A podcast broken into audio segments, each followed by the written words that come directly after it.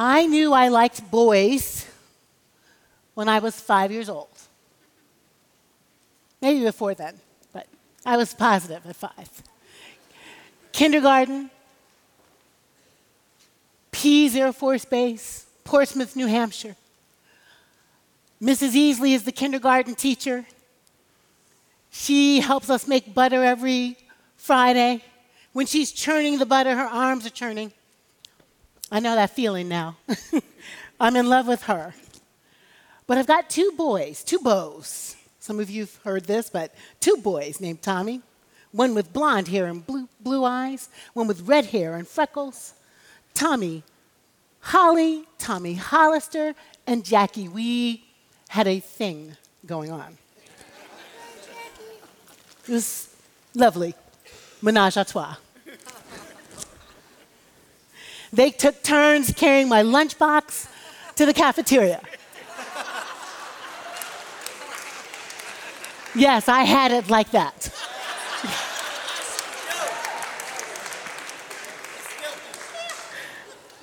Who will put my chair up on the table at the end of the day? I will, I will. yes, you do it today, my love. Graham crackers and milk and naps. You know what I'm talking about. Naps with your arms like this. Oh, it was a happening. It was quite juicy for five. and this was like what it was. My family was the only African American family on the base at that time, and we lived in a beautiful neighborhood of white folks who were awoke for, for that time. Uh, and then Lisa came. Lisa from Mississippi.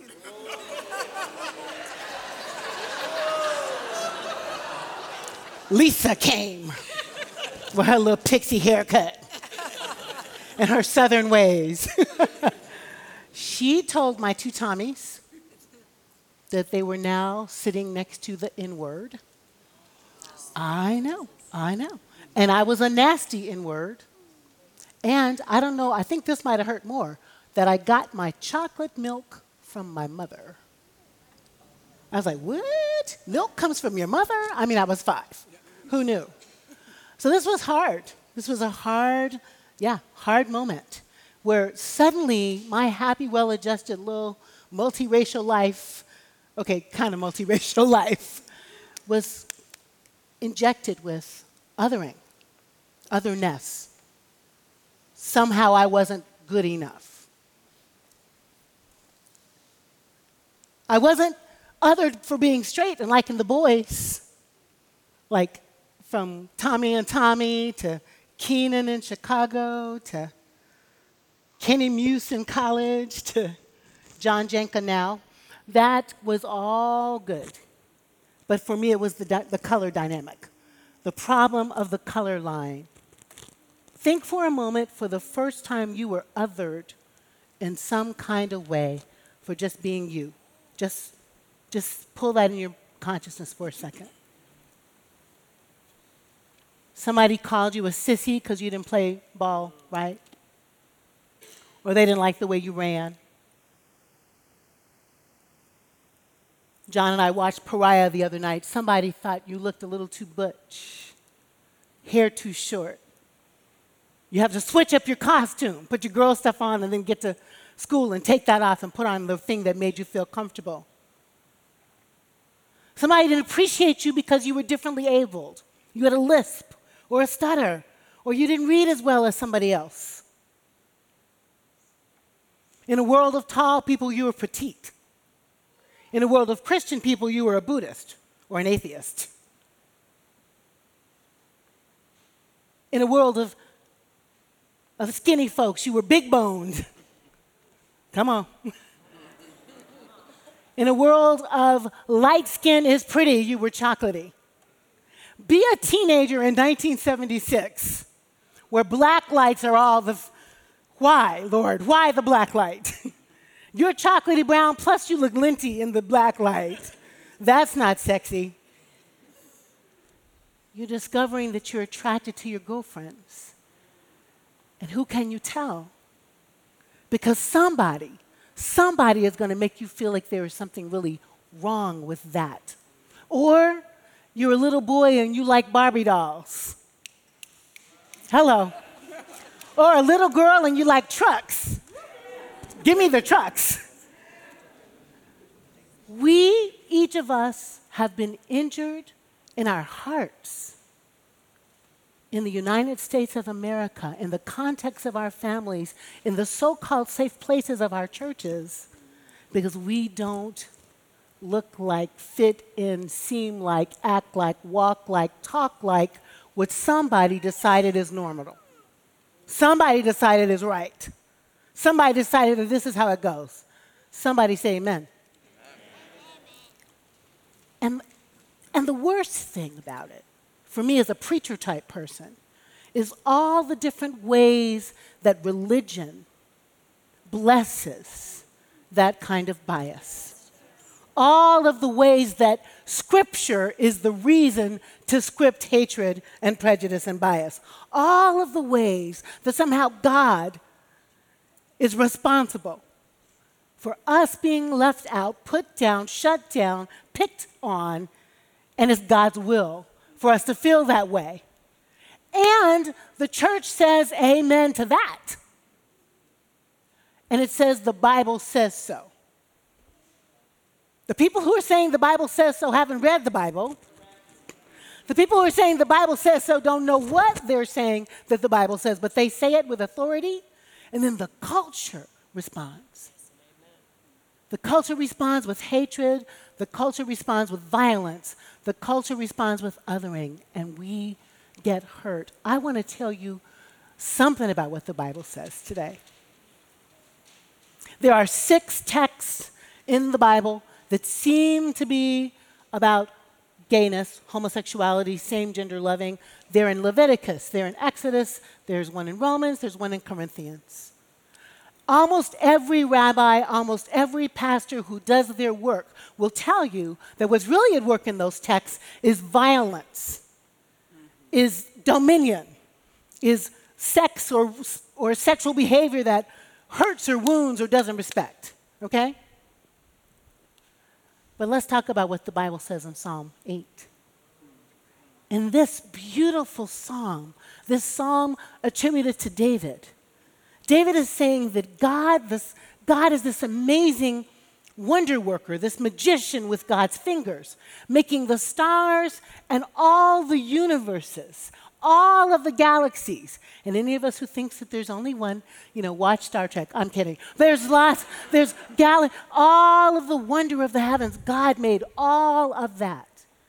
And then the psalmist is going on to celebrate at the cellular level how God made all of us. Like in the atomic and the atomic level, like way down in the teeny tiny places. God is also a, a, a, a potter, a, a weaver, a, a crocheter of beauty, a, a maker of wizardry and wonder and gorgeousness, that God made all of the things in the heavens and all of the creatures on the earth, and that God made them all beautifully, wonderfully, perfectly, exactly the way they're supposed to be. Exactly. In the old black church, you say, God don't make no junk. But God makes beauty, God makes gorgeous. And the psalmist goes on to say that when God made all this beauty, God made humankind to be the stewards of that, putting all the things, it says, under our feet. Now, one could interpret that like, let's step on it. But actually, what the psalmist is trying to argue is that the human beings are just a little less than God. I created them just a little less than Elohim, is what the Hebrew says, a little less than God. God made us a little less than God and, and put us between God and the creatures, God and the creation. So we would be responsible for it, take care of it, steward it, love it, love each other, take care of each other. We who are made just a little teeny tiny less than God, are made in the image of the mysterious one, which is to say, when I look at you, I get a little sense of what God is like. And when I look at you, I get a little bit more. the complex diversity, the beauty, and the wonder of humankind is the only window we have to know what God is like. That's how we know what God is like. God is a little bit like Jason, just a little bit like Susan and Claudia, a little bit like each of us. So when we see each other, we can understand the divine. And we are responsible, fully responsible, to make sure that the people of the earth understand their child of Godness, their image of Godness. We are responsible to create a context of love such that the queer teen in Idaho might find a middle sermon and maybe have his life saved because God loves him just as he is.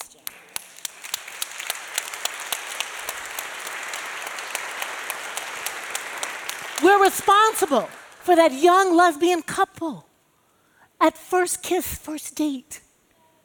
That we are not putting anything in the universe that makes them feel some kind of way less than fabulous. We're responsible to celebrate their unique particularity as part of God's beautiful creation. That's our job.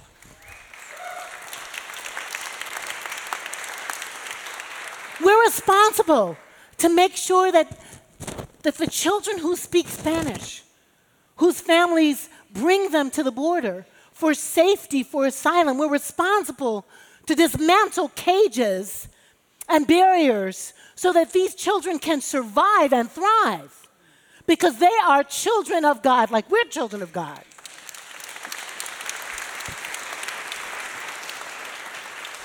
And we are responsible. We are responsible for the little girls who are like Lisa. Little girls raised in Mississippi by some mommies and daddies who might have some backward ways of thinking about race. We're responsible to make sure that even Lisa comes to understand that she's a child of God and that the children around her are children of God. And we can break down this race crap before it gets started in their young lives. Do you understand what I'm trying to say? We're responsible to do that too. I cannot believe that I get to be the pastor of all this goodness, all this beauty, all this love. I mean, it is really hard to describe as a black chick growing up in Chicago with Baptist parents whose expression was always, What does the Bible say? What does the Bible say? What does the Bible say? Honestly. And mommy and daddy, when they would come to church here, they say, Oh, girl, what, how, how did you get to be like this? you just love everybody. And I go, You did that. They did teach us to love everybody. And of course, they also had like Southern Baptist, you know, 80 year old people things, right? They, they, they did. And all of us do. All of us do. All of us have places to grow theologically. All of us have things to undo inside our bodies, inside our hearts and souls. All of us are on a journey, in other words, toward the reign of God. And a journey of letting go of judgments, a journey of caring more and more about each other, a journey, a journey of growing up theologically, growing up our faith, and growing up the God we believe in. We are all on a journey of growing up our God. We're, we're in the business of letting go of the pocket sized God that's only on your side. We're in, the, we're in the journey of growing up past the totem God. You can rub his head and he'll give you your wishes. we're in a journey past we're the only ones God loves to God loves everybody. We're in a journey even past language like God that can limit the thing that is bigger than God, vaster than God, more mysterious than we could ever imagine. We're all in process.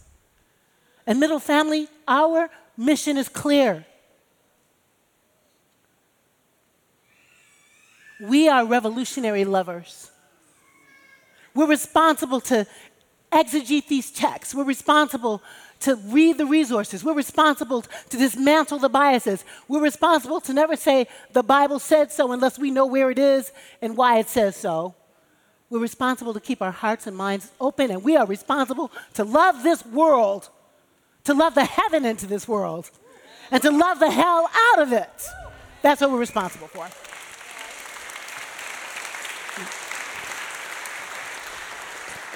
So, on this amazing Pride, amazing Pride Sunday, when we celebrate the beauty, the gorgeousness, the delicious, juicy, fantastic diversity of God's people, when we understand that people love who they love and that that's a gift, we understand that people's genders are their own particular you know, process and that's a gift, when we understand that race and ethnicity is a gift, when we understand that age is a gift, and we want our hips to work, but darn it.